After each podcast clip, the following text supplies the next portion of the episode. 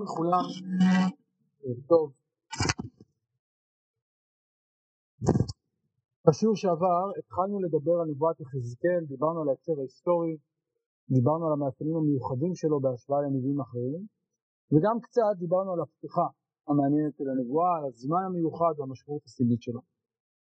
היום אני רוצה להגיע אל הנבואה הראשונה, המכונה מראה המרכבה, בואו נפתח ביחזקאל פרק א',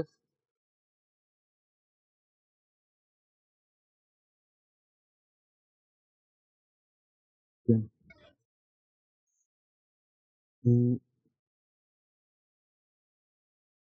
יחזקאל כמו נביאים אחרים פותח בנבואת הקדושה, נכון? ראינו, הוא אומר בפסוקים הראשונים, נפתחו השמיים וראה מראות אלוהים, זו ככל הנראה נבואת הקדושה שלו, הנבואה הראשונה שהוא רואה.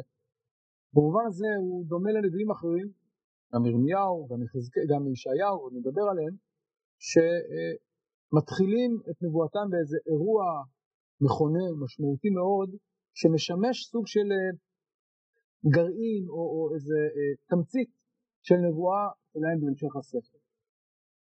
שוב, ראינו אצל, אצל ישעיהו את הנבואה בפרק ו', ראינו אצל ירמיהו את הנבואה בפרק א', והיום אני רוצה להתבונן בנבואה בתחילת ספר יחזקאל, וכפי שנראה הנבואה הזאת היא באמת גם כן סוג של אה, מבוא או תמצית או גרעין של נבואות ירמיהו יחזקאל, סליחה בהמשך. אה, אבל המראה הזה שונה מאוד, כפי שנראה, מנבואות ההקדשה האחרות. נבואות ההקדשה האחרות בדרך כלל פותחות, קצת במראה קצר, כפי שנראה אצל ישעיהו, אבל בעיקר בדיבור, בנבואה. איפה הנבואה הראשונה, הדיבור הראשון של יחזקאל?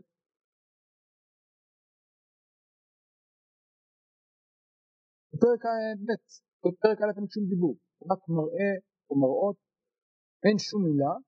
המילה הראשונה היא בפרק ב' פסוק א', כן, וישמע קול מדבר, ויאמר אליי בן אדם עמוד על רגליך ואדבר. יש לנו כאן פרק שלם שמוקדש למראה שלפני הנבואה, לפני הדיבור. וזה אומר דרשני, למה צריך פרק שלם מפורט כל כך? הפרק הזה הוא כמובן ייחודי בעוד מובן, מה כל כך יוצא דופן בפרק א' בספר יחזקאל? רואים את הפרק פחות או יותר, מראה מרכבה.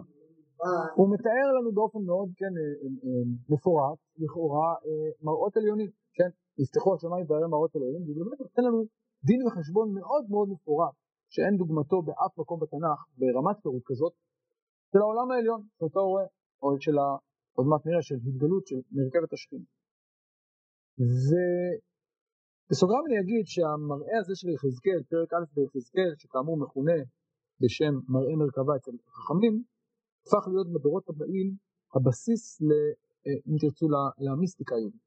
כלומר, יש את מה שנקרא יורדי המרכבה, כן, יהודים שעסקו בעולמות של סוד כבר בתקופת חז"ל וגם לאחר מכן, הם ינקו או, או, או, או, או קיבלו את ההשראה מתוך פרק א' ביחזקאל. חלק מהחוויות שלהם נכתבו כפירוש לפרק א' ביחזקאל. כלומר, פרק א' ביחזקאל היה תשתית לפריחה ולהתפתחות של העולם המיסטי ביהדות. אה, כבר בבית שני יש לנו כמה אה, עדויות על הדבר הזה, אבל בעיקר לאחר החורבן, כל מיני קבוצות כאלה ואחרות של יהודים. אה, האם יחזקאל הוא, אפשר לומר, מיסטיקן?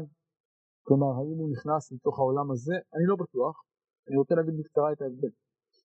כשמדברים על מיסטיקה באופן כללי, מה עושה מיסטיקן? אדם שעושה, שוב זה מונח שהוא לא יהודי, אבל בכל זאת נגיד נשתמש בו לצורך העניין. יורדי המרכבה, כן? ארבעה שנכנסו לפרדס אם תרצו, כן? מה, כן, המשנה מסכת חגיגה שמדברת על זה, נכון?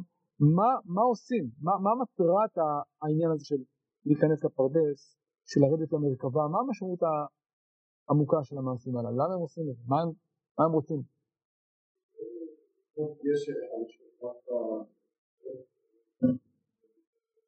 איך מה?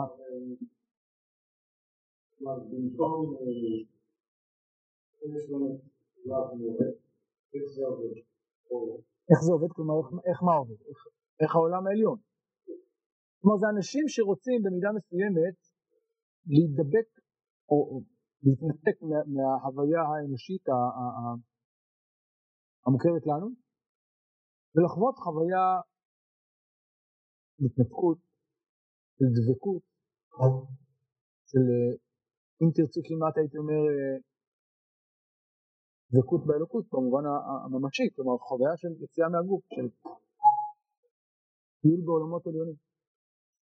זו מיסטיקה באופן כללי, שוב זו תופעה שהיא חוצת גבולות תרבותיים, יבשתיים, כל מיני גבולות, יש לנו היסטוריים, וגם ביהדות יש, יש כאלה, היו וישנם. האם אפשר להגיד שספר יחזקאל או פרק א' זה תפקידו? אני חושב שלא, ועוד מעט אני, אני אסביר מדוע. אני רק אומר כאן בקצרה שיחזקאל לא רוצה לתת לנו כאן, למרות שאפשר לחשוב כך, מדריך אה, למטייל או לעולה לעולמות העליונים. למה הרב הבין שהמטרה שלהם היא לחוות את החוויה הזאת? לא, לא, אני אומר, התופעה של מיסטיק, התופעה המיסטית, החוויה של מיסטיקה באופן כללי יש הבדלים בין כל מיני תרבויות, אבל באופן כללי חוויה מיסטית זה חוויה לאנשים שרוצים להידבק, ב, אה, שוב, זה, כל אחד ייתן לזה שם אחר, אה, באלוהים, באינסוף, בקודש, ב, כן, זו חוויה שהיא חוויה באמת אה, מאוד מאוד עמוקה אצל הרבה אנשים בהרבה תרבויות, דתות כאלה ואחרות, וגם כן, אתה, יש לך הגדרה אחרת. היהדות זה לא נכונה, דווקא עולם הסוד ארבעה נכנסים בפרדס והמטרה הייתה שרבי עקיבא יצא בשלום. רגע, אז אני לא יודע מה המטרה, אני מדבר כרגע על העניין הזה של... שוב, המיסטיקה כמיסטיקה, האם יש מיסטיקה יהודית או לא? שאלה טובה. ככל הנראה כן, היא פחות מוכרת לנו, אולי פחות אה, מוכחת נאמר בספרות חז"ל, אה, במדרשים, אפילו כלומר בספרות המוכרת בדרך כלל שנלמדת בישיבה פחות עוסקים בחוויות מיסטיות אבל יש חד וחלק יש חכמים גדולים שעסקו בשאלות האלה אה, בעיקר מקובלים אבל לא רק. אה, וזה קיים אמנם באופן אחר במינון אחר בסגנון אחר אבל זה קיים כחוויה שיש לה ערך לעצמו כלומר עצם החוויה של התפשטות של דבקות באינסוף כן כחוויה שהיא עצמה היא, היא העניין היא לא אמצעי ל אבל שוב זה נושא אחר, לא אכנס אליו כרגע, ולו מהסיבה הפשוטה שאני לא מומחה בו ולא מבין בו יותר מדי. אבל השאלה הגדולה האם יחזקאל הוא כזה. אגב, לא במקרה, הדברים האלה פורחים בעיקר, למשל, לאחר החורבן. יש איזשהו, הרבה פעמים, תנועות כאלה של מיסטיקה פורחות בסיטואציה של משבר. בה העולם הארצי מאוד מאוד מחזיב ומייאש, ואז מחפשים אה, להתנתק ממנו וכן, למצוא את הטעם, את המשמעות דווקא בעולם עליון. לא רק, אני לא רוצה כאן לבטל ולזלזל בזה, אבל הרבה פעמים הפריחה של תנועות כאלה בתקופות האלה שלאחר חורבנים וחורבנות ומשברים, יש לזה הרבה דוגמאות, גירוש אה, ספרד, ושוב, לא ניכנס כרגע לכל ההיסטוריה המעניינת של התופעה הזאת, אבל אם יחזקאל הוא כזה, אני שוב אומר במשפט אחד ככה בתור הקדמה, לא. לעניות דעתי, ועוד מעט ננסה לראות את זה בפנים, יחזקאל, ואני אומר כאן בעקבות אה, אה, פרשנים אחרים, יחזקאל לא נותן לנו כאן שוב מדריך למיסטיקאי המתחיל. ליורד המרכבה. והעניין כאן הוא לא עצם החוויה ועצם הפירוט של מה קורה שם בעולם, איך נראה העולם העליון ומה הם נתיבה ומהו אופיו ומהם דרכיו, אלא יש לו מטרה אחרת. מעבר לזה, ועליה ננסה לדבר היום בשיעור הבא. אה, הסיבה, אחת הסיבות הפשוטות ואולי המעניינות לדבר הזה, עוד מעט גם על זה נדבר, שכשמסתכלים בנביאים, ועוד מעט נראה, נשווה את זה למשל לישעיהו, נראה שיש תיאורים שונים של העולם העליון. כאן נשאלת השאלה האם כל אחד מתאר את העולם העליון, איך יכול להיות סתירות, כן? בין תיאורים שונים של אותו, אותו מקום, אותה סיטואציה, אותו, אותו אה, מרחב. ככל הנראה, אם כן, המראה הזה הוא לא מטרה, הוא לא תכלית לעצמה, אלא הוא אמצעי למשהו אחר, ועליו ננסה לדבר על זה. אז עד כאן ההקדמה לפרק הזה. צריך להגיד, חז"ל כמובן אומרים לנו שאין דורשים, אמרתי, דיברתי על מסכת חגיגה, אה, למעשה מרכבה, ואלא אם כן היה חכם מבין בדעתו, כן? אבל אנחנו כאן לא נדרוש, אלא רק באמת ננסה להבין במבט רחב את המאפיינים המרכזיים של הנבואה הזאת ושל המראה הזה, כאמור כדי להבין את נבואת יחזקאל בכללות. זה המבוא לנבואת יחזקאל. טוב, אה, הערה שנייה לפני שניכנס פנימה, המראה הזה הוא מראה ראשון מתוך ארבעה מראות. ארבע פעמים במהלך הספר יחזקאל מתאר לנו מראה מראות אלוקים שהוא רואה לנגד עיניו. יש ביניהם דמיון רב, יש ביניהם גם הבדלים מעניינים, אבל הם אפשר לומר אה, חוט השדרה של ספר יחזקאל. ארבעת מראות האלוקים שרואה יחזקאל מתחילת הספר וכמעט עד סופו. אה, וכשעוקבים אחרי המראות האלה, וזה מה שבעיקר נעשה בשיעורים הקרובים, אפשר לגלות אולי את הלוז, את השורש של נבואת יחזקאל. אז בואו נתחיל בפרק א'. אני קורא את פרק א', פסוק ד'. בערב, והנה רוח שערה באה מן הצפון, ענן גדול ואש מתלקחת ונוגה לא סביב, ומתוכה כעין החשמל מתוך האש, ומתוכה דמות ארבע חיות וזה מראיהם, דמות אדם להנה וארבעה פנים לאחת וארבע כנפיים לאחת להם, ורגליהם רגל ישרה וכף רגליהם ככף רגל עגל ונוצצים כעין נחושת כלל. בידי אדם מתחת כנפיהם על ארבעת רבעיהם ופניהם וכנפיהם לארבעתם. וחוברות אישה אל אחותה. כנפיהם לא יישבו בלכתה כנפיהם לא יישבו בלכתן איש אל עבר פניו ילך. ודמות פניהם פני אדם ופני אריה אל הימין לארבעתם. ופני שור מהשמאל לארבעתן, ופני נשר לארבעתן, ופניהם וכנפיהם פרודות מלמעלה, לאיש שתיים חוברות איש ושתיים מכסות את גביותיהם. ואיש על עבר פניו ילכו, אל אשר יהיה שם הרוח ללכת ילכו, לא יישבו בלכתן. ודמות החיות מראיהן כגחלי אש, בוערות כמראה הלפידים, היא מתהלכת בין החיות ונוגה על האש, ומן האש יוצא איבר. והחיות רצו וחשוב כמראה הבזק. בערב, החיות, והנה אופן אחד בארץ אצל החיות, אצל החיות לארבעת פניו, מראה האופנים ומעשיהם כאין תרשיש, ודמות אחד לארבעתן ומראיהם ומעשיהם כאשר יהיה האופן בתוך האופן. על ארבעת רבעיהן בלכתם ילכו, לא יישבו בלכתן, וגביהן וגובה להם ויראה להם וגבותם מלאות עיניים סביב לארבעתן, ובלכת החיות ילכו האופנים אצלם ובמנסי החיות מעל הארץ ינשאו האופנים, על אשר יש שם הרוח ללכת ילכו, שם הרוח ללכת, והאופנים ינשאו לעומתם כרוח החיה באופנים. בלכתם ילכו, ועומדם יעמודו, ובהינשאם מעל הארץ ינשאו האופנים לעומתם כרוח החיה באופנים. ודמות על ראשי החיה, רקיע, כעין הקרח הנורא, נטוי על ראשיהם מלמעלה. ותחת הרקיע כנפיהן ישרות אישה אל אחותה, לאיש שתיים מכסות להנה, ולאיש שתיים מכסות להנה את גדיותיהן. ואשמע את קול כנפיהם כקול מים רבים, כקול שדי בלכתם, קול המולה, כקול מחנה, בעומדם תרפנה כנפיהן, ויהי קול, ויהי קול ממעל לרקיע אשר על ראשם, בעומדם תרפנה כנפיהן, וממעל לרקיע אשר על ראשם כמראה אבן ספיר, דמות כיסא, ועל דמות הכיסא דמות כמראה אדם עליו מלמעלה, וארא כעין חשמל כמראה אש בית לה סביב, ממראה מותניו ולמעלה, וממראה מותניו ולמטה ראיתי כמראה אש ונוגה לו סביב, כמראה הקשת אשר יהיה וענן ביום הגשם, כן מראה הנוג הסביב, הוא מראה דמות כבוד אדוני, ואראה ואפול על פניי, ואשמע קול מדבר. רגע לפני שנקרא את, את הפרשה הזאת לעומק, אני רוצה את להעיר הערה.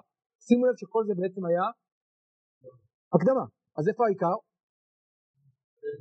מדבר והמשך בשיעור הבא, כן, נדבר על זה בשיעור הבא. אבל כל זה מבוא לדיבור שמופיע בפרק ב'. והדיבור הוא בעצם הקדשה של יחזקאל לשליחותו, עמוד על רגליך ודבר אותך, שולח אני אותך וכולי וכולי, אז נדבר בשיעור הבא מהי בדיוק שליחותו של יחזקאל, אבל כאמור אני רוצה לזכור היום את ה... קודם כל להתבונן במראה, אבל לזכור שיש לנו כאן רצף שלם שצריך להתבונן בו בשלמות. טוב. אחרי זה אני רוצה עכשיו להתבונן כאמור בפרק הזה, שהוא פרק חידתי מאוד, מסתורי מאוד, קשה להבנה, ובכל זאת לנסות להבין אותו אה, בצורה קצת יותר כוללנית, כלומר בלי להיכנס לפרטי הפרטים, לנסות לעמוד על משמעותו, איך אפשר לעשות את זה? אז אני רוצה קודם כל לנסות ללקט אה, איזה שהם יסודות חוזרים בפרק הזה, ולנסות לעמוד על המגמה שלו, על המהלך שלו. בואו נתחיל קודם כל מאיזה שהם יסודות שאתם מוצאים כאן כחוזרים במהלך הפרק הזה כמה וכמה פעמים.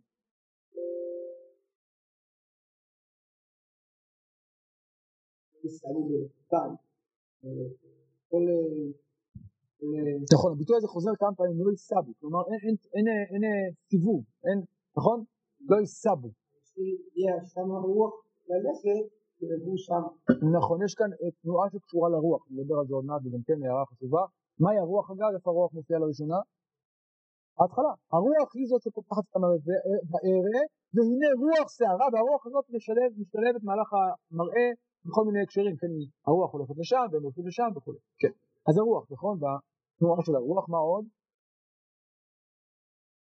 איזה עוד מספר חוזר כאן ב...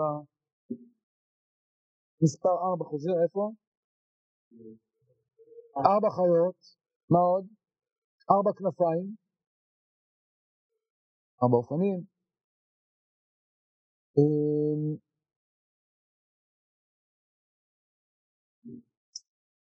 לא, אין ארבע אופנים, יש ארבע, ארבע כיוונים, עוד מעט ננסה לראות את זה. אז המספר ארבע הוא מספר מעניין.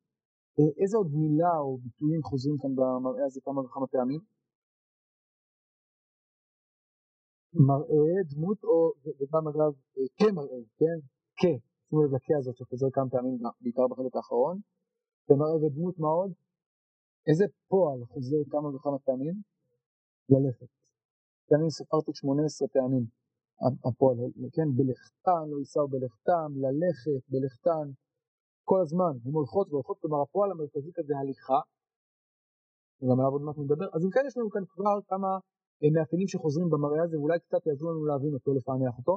אה, אז אחרי שדיברנו על המאפיינים שחוזרים, או הרכיבים שחוזרים כאן, בואו נתבונן שוב במראה וננסה לשים לב למבנה שלו, האם אפשר לזהות כאן אה, איזשהו מבנה או הדרגה או כמה וכמה שלבים.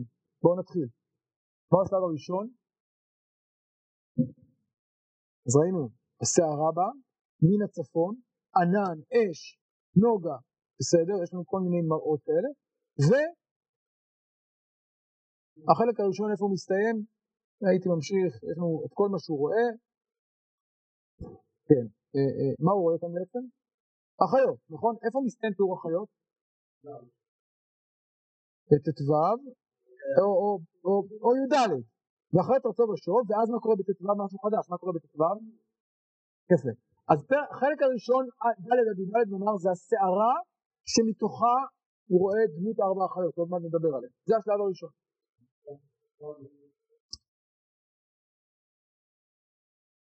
אה, שיש אצל החיות יש אופן, כן יש חיות ואצלם יש אופן, כלומר יש תנועה ביחד עם התנועה של החיות יש לנו תנועה של אופנים, כן? אז כאן נכנס רכיב חדש לתמונה וזה האופנים אה,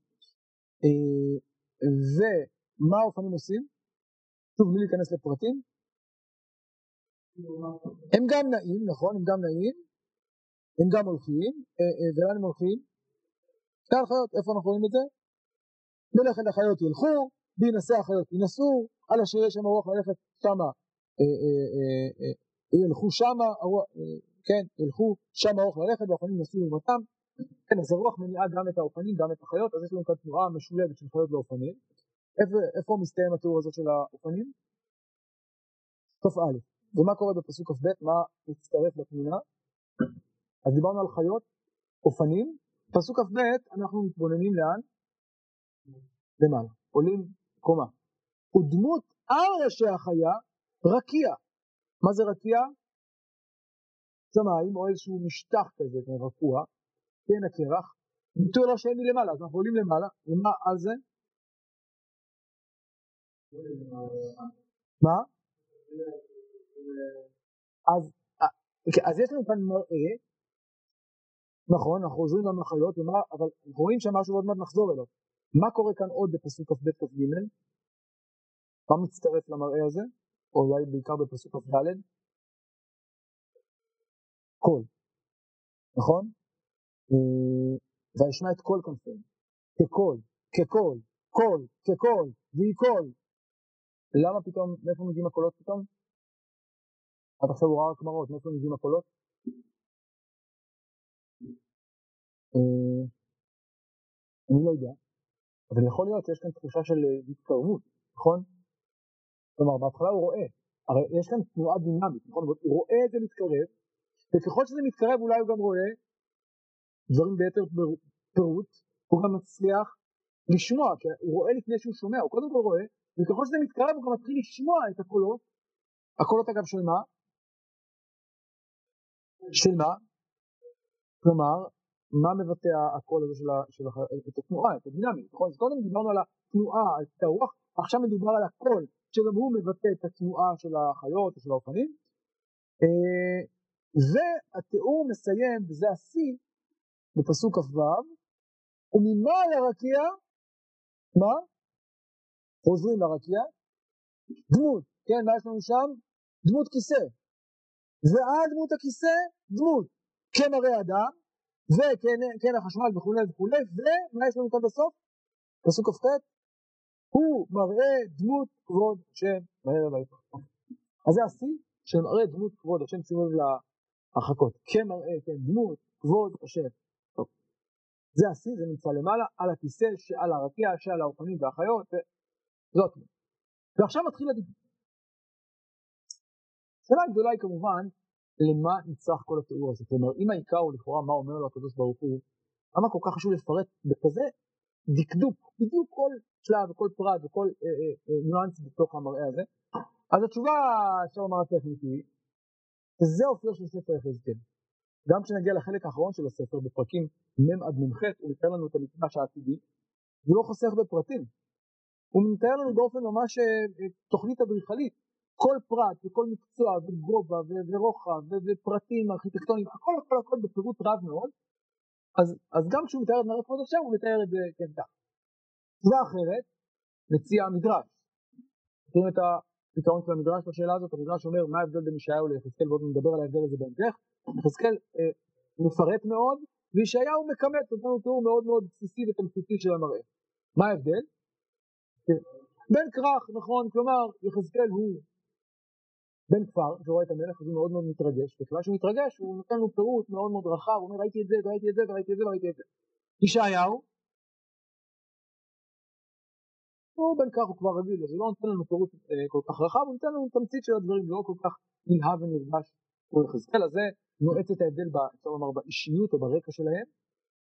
יש אפשרות נוספת, אה, אולי ננסה לפתח אותה כרגע, שמדברת אולי על המשמעות של המראה אצל כל אחד. מעבר למה שאמרנו עד עכשיו, יש למראה אצל יחזקאל, אני חושב, יש משמעות עמוקה כשלעצמו, לא רק כרקע למה שיגידו, אלא המראה במידה מסוימת הוא, הוא המסר, הוא המשמעות של הנבוא. אבל כדי להבין את זה אני רוצה ללכת עוד צעד אחד ולנסות להתבונן במראה הזה במבט קצת יותר רחב ומשווה. המראה הזה של יחזקאל הוא לא המראה הראשון של כבוד השם, אמרנו ישעיהו הזכרנו, נדבר עליו בהמשך, אבל גם ישעיהו הוא לא היחיד, איפה עוד מוצאים תיאורים כאלה של כבוד השם, גם אם לא ברמת פירוט כזאת. אצל משה, למשל, איפה? בצור, בנקרת הצור. אה, אגב, עוד מקום שאולי קצת מזכיר לנו את הפסוקים האלה, אה, מה? עמוס מה? נכון, אבל זה ממש פסוק אחד כזה מאוד מאוד אה, מאוד תמציתי. אגב, מראה הקשת, מזכיר לכם משהו? עכשיו אני מדבר על אנחנו מוצאים רכיבים כאלה במקומות אחרים, מראה הקשת זה מראה שמזכיר כבר בספר בראשית את התגלות הקדוש ברוך הוא מזכיר איזושהי ברית, אגב אולי כאן זה בהקשר קצת הפוך, הקשת מזכירה את החלום, כאן הקשת מזכירה משהו אחר, אולי נדבר גם על זה. אבן ספיר ראינו כאן, אתם זוכרים איפשהו רואים אבן ספיר? כי מעשה לבנת הספיר, איפה? התגלות אחרת, איפה?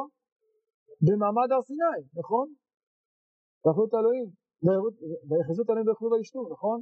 תחת רגליו בעצם השמיים לתואר. אה, לכן על זה הדרך, יש כמה וכמה תיאורים כאלה. אני רוצה אבל לחדד הבדל אחד מרכזי בין התיאורים האלה, אה, ואולי יפתח לנו פתח להבנת הזה. באופן כללי אפשר לסווג את המראות בתנ"ך, הייתי אומר, לשני טיפוסים. טיפוס האחד, כמו למשל בהר סיני, הוא הקדוש ברוך הוא שיושב על כיסאו. ועוד דוגמה לזה זה כמובן יחזקאל, רואה את הקדוש ברוך הוא יושב על כיסאו, ורואה את השם יושב על כיסא רם ונישא. עוד דוגמאות לזה שהקדוש ברוך הוא יושב על כיסא. חזון מיכאי במלכים ב', נכון? מה הוא רואה? במלכים א', סליחה, מה הוא רואה שם? נכון, הוא יוצא השמיים, כלומר כמו מלך, אגב שם זה מאוד יפה, כי זה ממש כמו מלך, כי זה אה, מעין שיקוף ממה שקורה בארץ. בארץ יש לנו את המלך, מלך ישראל ומלך יהודה, שיש לו את היועצים סביבו, והנה אומר, מיכאל, אני רואה משהו מעין זה גם בעולם העליון. כן, שכל מלאכיו וכו'. אוקיי, אז זה תמונה אחת, מלך בהיכלו, אה, יושב על כיסאו, המלאכים המשרתים סביבו, ממש כמו כן מלכותא דערא, אה, כן מלכותא דשמיא, כן מלכותא דערא. אוקיי, מלכותא דרכיה. ראיתי את השם יושב על כיסאו וכל צבא השמיים עומד עליו מימינו ומשמאלו, אמרנו גם ישעיהו, זה דגם אחד זאת. דגם שני, שגם הוא מופיע בכמה וכמה מקומות בתנ"ך, מתאר את הקדוש ברוך הוא לא כמלך על כיסאו, אלא כ... ענן אש רוכב, נכון, זו דוגמה טובה, אה, פרק י"ט, אה, סליחה, פרק י"ח בספר תהילים, שיש לו מקבילה בפרק כ"ב בספר שמואל, ב', נכון? יום יצא לשם אותו מכף כל לבן מכף שאול, כן? וירכב על כרוב, ויעוף, וירא, וידע על כנף רוח, כן? הוא מתאר בצורה מאוד uh, מוחשית איך הוא צועק, ואולי יקרא השם, נו נבואי ובשע, וישמע מהיכלו קולי, ושבתי באוזניו, ותבאש ותירש הארץ, מוסדי הערים יתגעשו פתחר הלא, עלה השם והפרש כל מיני הבדלים בין הפרקים, אבל התיאור הבסיסי הוא שיש איזו אה, אה, יציאה של הקדוש ברוך הוא כביכול מהשמיים, זה כמובן תיאור מאוד מאוד מטאפורי, עמוס במטאפורות מהעולם הטבעי, של ברק ושל גשם ושל סערה ורעידות אדמה והכל, והוא, כן, נשלח ממרום, ייקחני ימשני ממים רבים, יצילני מאויבי עז, מאויביי יאמצו ממנו. זה התיאור. עכשיו זה לא המקום היחיד, איפה עוד מוצאים את התיאור הזה של הקדוש ברוך הוא אה, אה, כמלך, כאילו לא כמלך, כשר צבא, כמי שיוצא לקרב. ישלח יצב, אני אומר, כן.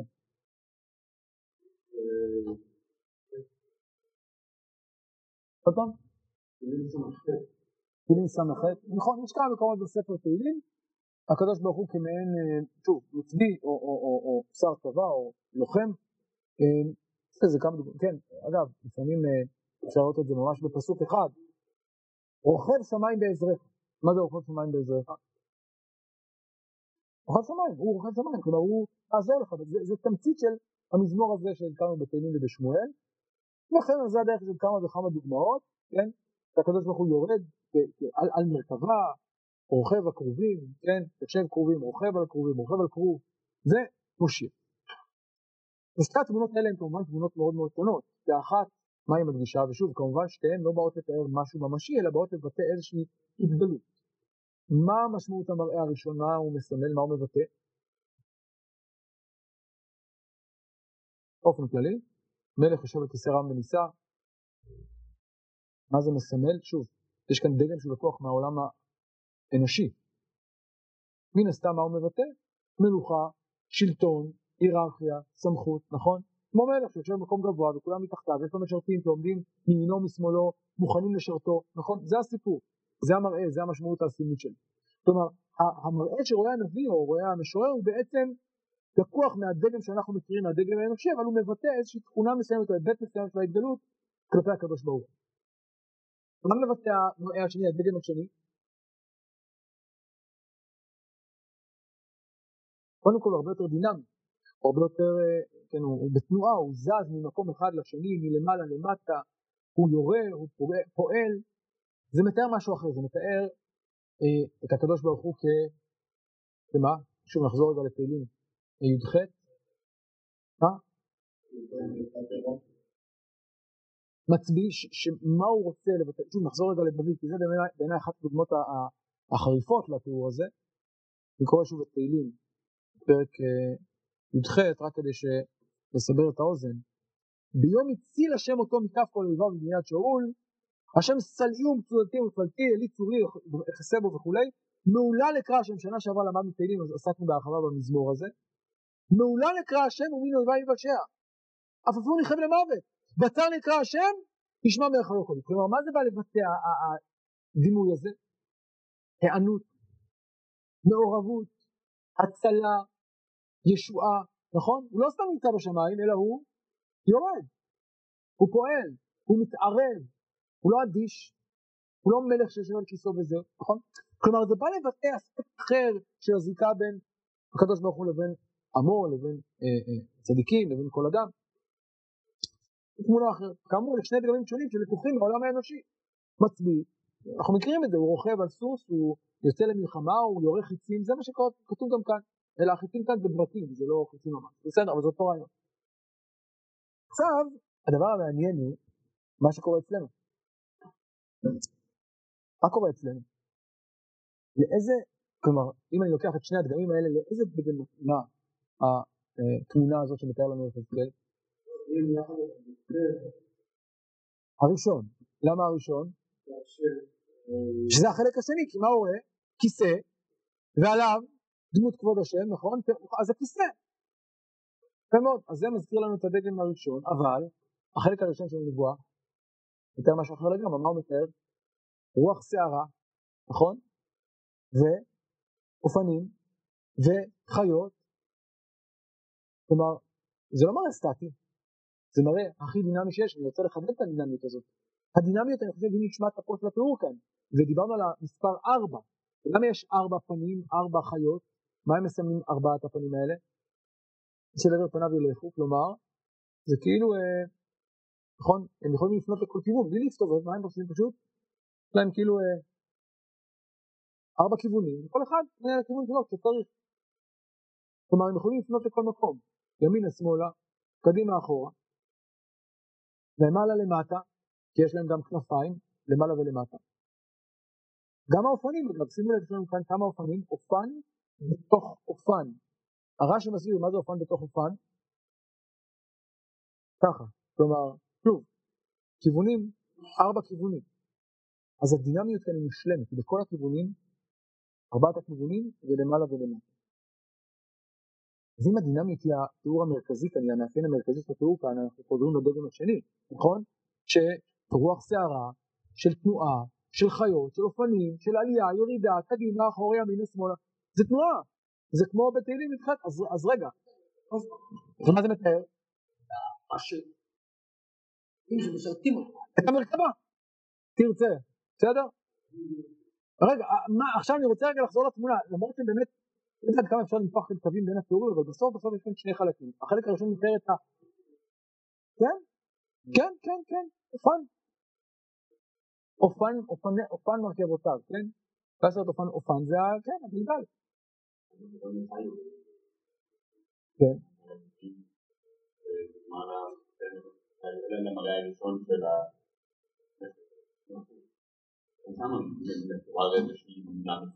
יש המולה זה נכון, אבל הוא לא זז. כלומר הוא בכיסא, אז הוא אומר רוח יוצאת, כלומר הוא נותן פקודות, הוא לא זז. למה זה ככה? איפה אתה רואה שזה ככה? איפה הוא נמצא? בכיסא. ואיפה נמצא הכיסא? על רקיע. ואיפה נמצא הרקיע? על החיות. אז הוא זז או לא זז? בוודאי שהוא זז. לא, אבל זה בדיוק מה ש... רגע, אני רוצה רגע לחדד את הנקודה. זה לא בדיוק מלך, זה מלך שיושב על כיסא, יש כאן החלאה מאוד מעניינת. המלך יושב על כיסא, כיסא זה דבר סטטי, אבל הכיסא נמצא על מה? על משהו כזה, כן, זו הגדרה טובה. כן, הכיסא הוא כיסא, אבל הוא נמצא על איזשהו משטח שמתחתיו יש רוכשת המולה, לא, לא בצדדיו, לא שהוא זז, הוא, הוא, הוא, הוא נמצא במקום אחד, הוא נמצא על גבי רקיע, על גבי משטח, שהוא דינמי, הוא זז לכל כיוון, והוא מגיע ממקום מסוים, ועוד מעט נראה מאיפה הוא מגיע, בהמשך הספר. אז יש כאן החלאה מעניינת, זה, לכן המילה מראה מרכבה היא מילה קצת מטעה. אם הוא יושב על מרכבה זה היה בסדר, כי יושב על מרכבה, הוא רוכב על כרוב, מרכבה זה דבר דינמי, אבל הוא לא יושב על מרכבה, הוא יושב על כיסא. ואף על פי כן הכיסא הזה הוא על משטח דינמי, על משטח שהוא נע כל הזמן לכל הכיוונים, שהרוח מזיזה אותו.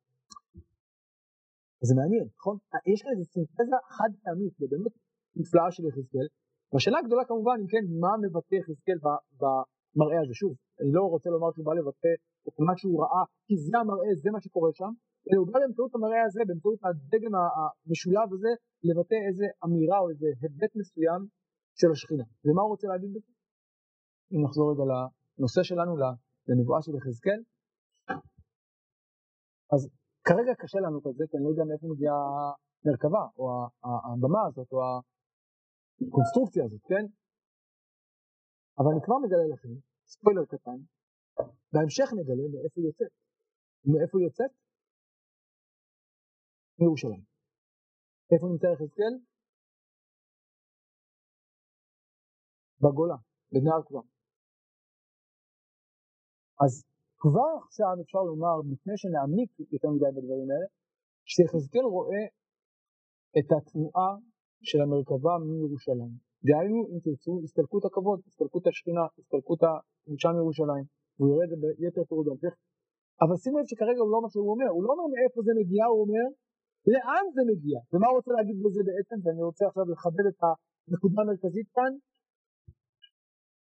כיסא כבוד השם הוא לא נטוע במקום מסוים, הוא יכול, לכאורה הוא סטטי, אבל הוא יכול לנוע ממקום למקום. לא רק שהוא יכול לנוע ממקום למקום, הוא יכול אפילו להגיע לאן? בנהר כבר, לגולה. דהיינו, במילים אחרות, יש נבואה בגלות, יש התגלות לבבל, יש מראות אלוהים בשמיים שמעל נהר כבר. נפתחו השמיים ואני בתוך הגולה, נפתחו השמיים ויראה מראות אלוהים. זה אני חושב העיקר, שוב בלי להיכנס לכל הפרטים המעניינים והסתומים שיש כאן, אני חושב שזה המשמעות הכללית של המראה הזה. זה כיסא, הוא סטטי, אבל כמה שהוא סטטי יש לו בסיס נייד שיכול להעביר אותו ממקום למקום ואפילו לגול. שוב, מאיפה זה מגיע אני עדיין לא יודע, זה לא נאמר. וזה לא העיקר, העיקר הוא שיש בנהר כבר מראות אלוקים. יש כיסא כבוד השם שמגיע אל נהר. עד כאן יחסית. עוד נחזור לזה בהמשך, אה, להתגלות הנערות בזה ולמשמעות שלה. אבל לפני שנמשיך, אני רוצה רגע לעצור ולהתבונן, כפי שאמרתי בהשוואה, בין המראה של יחזקאל, בין נבואת הקדושה של יחזקאל, לבין נבואת הקדושה שכבר ראינו בעבר, נבואת הקדושה של ישעיהו בפרק ו'. בואו נפתח את פרק ו', זה אני חושב אה, אחד המראות הכי דומים ליחזקאל. נצטרף גם את מיכאל בן ימנה שראינו בעבר. בואו נפתח את ישעיהו פרק ו', באופן מפתיע זה בפרק ו' ולא באלף, נעזוב כרגע את השאלה הזאת. אני רוצה לקרוא את נבואת יחזקאל, או את המראה של, של ישעיהו, סליחה, ולנסות לשאול מה דומה ומה שונה בין המראות הללו. בואו נפתח את ישעיהו פרק ו'. לפנת מלך המלך עוזיהו, ואראה את אדוני יושב על כיסא רם ונישא, ושוליו מלאים את ההיכל. שרפים עומדים ממעלו, שש כנפיים, שש כנפיים לאחד. בשתיים יכסה פניו, ובשתיים יכסה רגליו, ובשתיים יעופף. וקרא זה אל זה ואמר, קדוש, קדוש, קדוש, אדוני צבאות, מלוא כל הארץ כבודו. וינועו אמות הסיפים מכל הקורא והבית ימלא עשן, ואומר אוי לי כי נדמתי איש תנס שפתיים אנוכי, ובתוך עם תנס שפתיים אנוכי יושב, כי את המלך אדוני צבאות ראו עיניי. ויעוף אלי אחד מן השרפים וידור יצחק במלככיים לקח מעל המזבח וידע על פיו ויאמר הנה נדע זה על שפתיך ושר עווניך וחטאתך תכופר וישמע את כל אדוני אומר את מי אשלח ומי ילך לנו ואמר מי ישלחני וכולי וכולי. נעצור כרגע. יש לנו כאן מראה ויראה זה החלק הראשון ושמועה וישמע ודיברנו על זה קצת כשלמדנו את ישעיהו. אני רוצה בעיקר להתכונן בחלק הראשון במראה ולנסות לזהות קודם כל את הדמיון ואז להצביע על ההבדלים. מה משותף לשני המראות הללו? כן. השם יושב על כיסא, יפה. א', מה עוד? מלאכים, לא רק מלאכים אלא, אלא שרפים, לא אותם שמות, אבל מה עוד?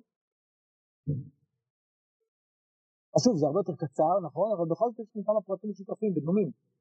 כנפיים, כנפיים, יש להם מספר, כמה? שש. וכמה אצלנו? ארבע. מעניין, זה הבדל מעניין, מה עוד?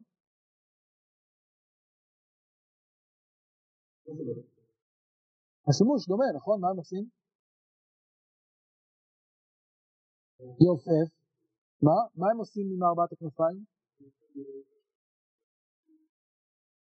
מי? על מי אתם מדברים עכשיו? איזה מלאכים? של ישעיה או של יחזקאל? ישעיה מה הם עושים? יכסה פניו, יכסה רגליו ויעופף. מה עושים אצלנו? הוא אומר, יש להם שני תפקידים. אחד מה? לעוף, והשני מה? לכסות את גביעותיהם. מה הם לא מכסים? את פניהם. מעניין. אז אולי בגביעותיהם צריכים ארבע ולא שש, כנפיים. נכון? אוקיי, מה? אה, אז אולי באמת בואו נתמודד רגע עם ההבדלים האלה, נדבר שנייה על המלאכים והשרפים או החיות והשרפים, אז הדמיון הוא ברור, מה ההבדלים ביניהם חוץ מהמספר של הכנפיים? יפה. השרפים עומדים ממעלו, נכון? ואילו החיות מתחת. נכון, הן מתחת לרקיע, הן אולי מניעות את הרקיע. אז זה הבדל אחד, או הבדל שני, דיברנו על המספר. אה, מה עוד? המראה כולו שונה, נכון? המראה בעצם בישעיה הוא מראה של היכל, שבו יש כיסא, שזה נראה מאוד טבעי, כי איפה בדרך כלל יש כיסא? בהיכל, נכון? כיסא יושב בהיכל, אלא איפה יושב כיסא? על הר תרשים קרח, כיסא נמצא בהיכל, ברור. ולמה הוא נמצא בהיכל? מה אומר ישעיהו? את המלך, השם צבאות? אני, מי יושב על כיסא? כיסא זה סמל מלוכה מובהק. אני רואה היכל, אני רואה ארמון, אני רואה כיסא גבוה, אני רואה מלך. זו התמונה, זה הפשר שלה, כך אומר אה, ישעיהו. השרפים נמצאים למעלה, נכון? איזה עוד הבדלים אתם מוצאים כאן בין השרפים לבין החיות? מה? זה קרה זה אל זה, כלומר, זה לא... אה, אז הקולות, נכון, יש כאן קול, עוד מעט נדבר רגע על הקול, עוד מעט אני אדבר על הקול, באמת זו הערה נכונה. מה תפקיד החיות ומה תפקיד השרפים?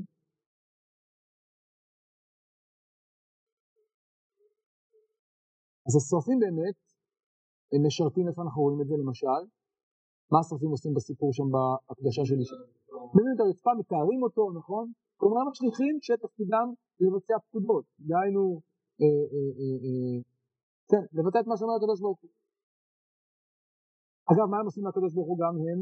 יש רעש, נכון? מה הרעש שהם עושים? ממה נובע הרעש? לא יודע אם זה הם, אבל באופן כללי, ככה זה נראה. מה הם עושים לשרפים?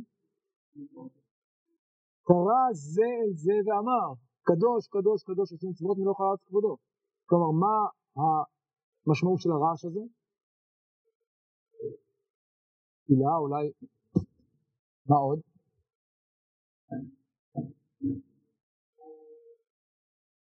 הקדשה, קדושה. מה פירוש קדושה? מה הם אומרים? הם מהללים. קדוש קדוש השם צבאות כל הארץ כבודו, כלומר מהללים את המלך. זה תפקידם של המשרתים, של המלאכים, של השרפים. למלא את רצונו, להלל אותו, לקדש אותו, מזה נובע הרע שלהם, נכון? אמ, אז אלה ההבדלים העיקריים, ואולי זה מסביר לנו עוד דבר. שימו לב מה עומד בלב המראה הזה. איך פותח המראה קודם כל? מה הוא רואה מיד על ההתחלה? שם צבאות, השם, אדוני יושב על כיסא רב ונישא ושלום עליהם את ההיכל וכו'. זה התמונה העיקרית, ואחרי זה יש שרפים עם מעלות וכו'. אגב, אולי לפי זה אפשר להסביר עוד דבר. אני רוצה לדבר על המאפיינים של השרפים. יחסי פניו, יחסי רגליו, יחסי פניו ויופי. למה? למה הם צריכים שש כנפיים? למה יחסות פניו, רגליו ולעוף? אז לעופף אני מבין, למה לעופף? שתהיה תנועה, שיוכלו למלא את השליחות. למה לכסות את רגליו? אולי משום הכבוד. כבוד. כן, אז זו אותה שאלה. אה, אולי מאותה סיבה שהכוהנים הולכים עם אה, מכנסי בד לכסות בשר ערווה. לא יודע אם יש ערווה לזה, אבל יש כאן איזה כיסוי לרגליים, נכון? עומד במקדש, בהיכל. למה יש להם כנפיים לכסות את פניהם? כי אתה מלך השם צבאות ראו עיניי. אתה עומד כאן מול ההיכל, מול... תכסה את פניך. למה לא ב... או, עכשיו אני רוצה להגיע רגע ליחזקאל. למה אצל יחזקאל יש ארבע כנפיים? מה חסר? אז קודם כל ראינו שהמספר ארבע הוא מספר מפתח אצל יחזקאל, הוא המספר של התנועה. למה אין להם כנפיים לכסות את פניהם? איפה הם נמצאים? איפה הם נמצאים? למטה. אז שימו לב שיחזקאל מתחיל למטה, לא למעלה. למה? אני רוצה להציע את ההצעה הבאה. ההבדל בין יחזקאל לישעיהו הוא לא סתם בדגשים במה שהם רואים, אלא הייתי אומר במשמעות הכללית של המראה. המראה של ישעיהו ברור, ודיברנו עליו בהרחבה שראינו. המראה של ישעיהו אפשר לומר לו זבואתו של ישעיהו. קדוש קדוש השם צבאות מלוא קראת כבודו. הפער האינסופי בין האדם לבין הקדוש ברוך הוא הוא רם ונישא ושב מלאים את האחד. האדם רואה את זה ומה הוא אומר? אוי לי, כי נטמאתי, כי איש תמי שפתם לא כן? כי נדמתי, סליחה, כי איש תמי שפתיים אנוכי, ובתוכם תמי שפתיים אנוכי יושב, כי את המלך השם צבאות רואי עיניי, הפער הזה הוא, הוא מחריד את ישעיהו, ואז צריך לתאר אותו. והרעיון הזה הוא רעיון יסוד בנבואת ישעיהו, כפי שראינו, לכן גם בנבואת אחרית הימים, מה הוא מתאר לנו? נכון יהיה את השם בראש הערים. ונשגב השם לבדו ביום ההוא, נכון? וראינו את זה בהרחבה בפרק ב', וישח אדם וישפל איש, בו בצו יטמן בעפר, עיני רבות אדם שפל, ושחרו בנשים ונשגב השם לבדו ההוא, כי יום להשם עשרות על כל גאי דבריו, הגובה זה עניין מאוד מאוד סמלי אצל ישעיהו. הגובה הוא ביטוי להיררכיה, לפער, לגאוות השם מול וגדלותו מול שפלות האדם, אם זה מול האדם שהוא נביא, כמו ישעיהו, אם זה מול המלך, מלך אשור, שראינו בהרחבה, כלומר זה הנושא המרכזי, זה הבעיה המרכזית, גאוות האדם היא החטא העיקרי אצל ישעיהו, נכון? ראינו את זה גם בפרק ב', ותמלא אותו כסף וזהב, ותמלא אותו סוסים, ותמלא אותו אלילים למעשה אדם יתרחבו, האדם שסוגד למעשה אדם, הגאווה האנושית, זה החטא, הגאווה האימפריאלית של מלך אשור. וכנגד יש מראה, הקדשה, מלך המצוות, קדוש קדוש קדוש, גבוה. השרפים מבטאים את הכניעות, את השירות, את ההתבטאות, את היראה, קדוש, מה הם אומרים קדוש? מה זה קדוש? גבוה, נבדל, אבל גם ללא קראת קודש. זה נבואת ישעיהו, זה המשמעות שלה, וזה המלך שיושב בהיכלו, זה בדיוק הסיפור.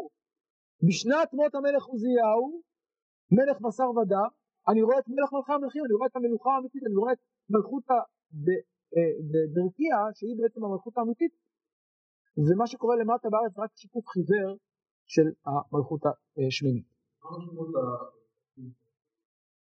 שנייה, אז רגע, עכשיו אני רוצה לחזור ליחזקאל. לאור זה, מה קורה בנבואת יחזקאל? אני רוצה להציע שנבואת יחזקאל, לאור מה שאמרנו, היא בעצם, כמעט הייתי אומר, לא יודע אם היפוך, אלא, אלא אה, אה, אה, מובנת כניגון לנבואת ישעיה. בנבואת ישעיהו המלך יושב בהיכלו. איפה היכלו? השמימי, אנחנו יודעים, הארצי בירושלים, במקדש. הכיסא נמצא שם, זה מראה טבעי.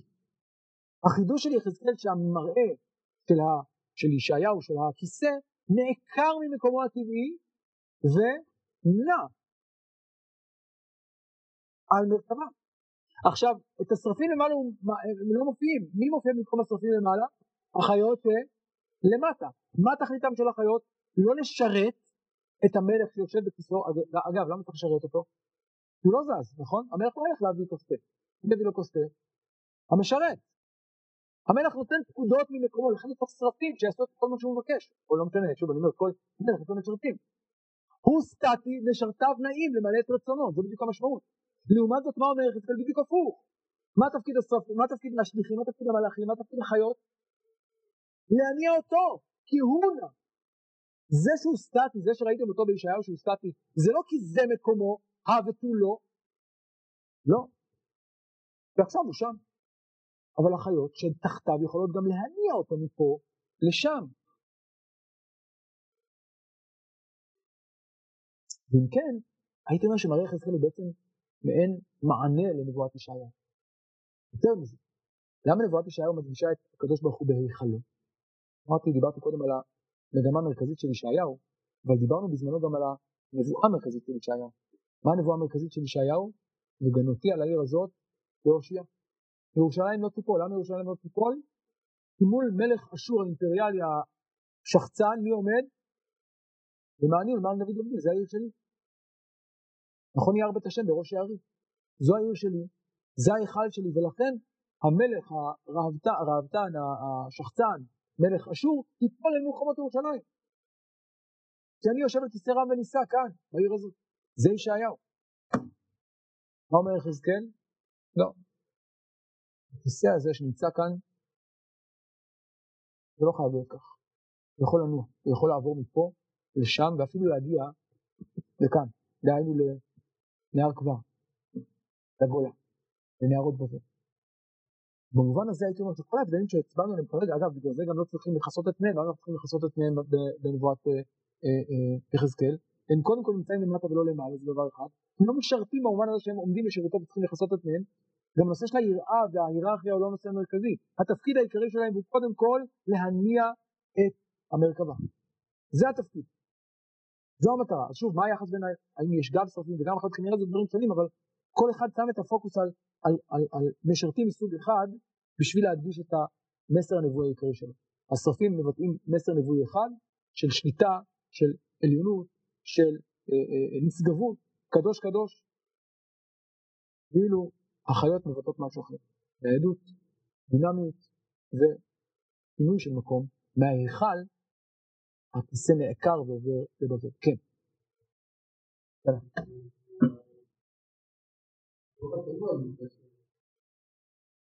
הוא מודגש, אבל הוא לא, הייתי אומר, הוא לא הרכיב המרכזי, כלומר הרכיב המרכזי, כי בסוף זה אותו כיסא, כן, אבל הרכיב המרכזי אצל ישעיהו הוא הגובה, כלומר זה הפער. הדבר הראשון שהוא אומר, וירא את השם יושב על כיסא רם ונישא. זה הנושא. ושוב ראינו שאצל ישעיהו הגובה הוא, הוא רכיב מאוד מרכזי בכל הנבואות שלו, הוא סמל ל, ל, ל, ל, לפער. יחזקאל זה נמצא, אבל העיקר הייתי אומר, אם הרכיב המרכזי אצל ישעיהו זה הרכיב הזה, הגובה, הפער בין הגבהים, אצל יחזקאל הרכיב המרכזי זה הדינמיות, התנועה. בסדר? וזה ההבדל אולי בין השרפים לבין החיות השרפים שצריכים לחזות את מהם, מהפחד, מהיראה, לבין החיות שהתפקיד העיקרי שלהם זה באמת הדינמית, להניע את הכיסא הזה ממקום למקום. טוב, כן, עוד הערות? טוב, אז בזה סיימנו את מראה המרכבה, בעזרת השם בשיעור הבא נמשיך הלאה אל הנבואה עצמה, נבואת ההקדשה, ומשם אני כבר אומר נעבור בדילוגים על מראות המרכבה השונים בהמשך ספר יחזקאל, ודרכם ננסה להבין את, הגרעין העיקרי של נבואתו, בהשוואה בעיקר לנביאים אחרים, גם, גם ישעיהו שראינו בעבר, וגם ירמיהו. ערב טוב. Amen.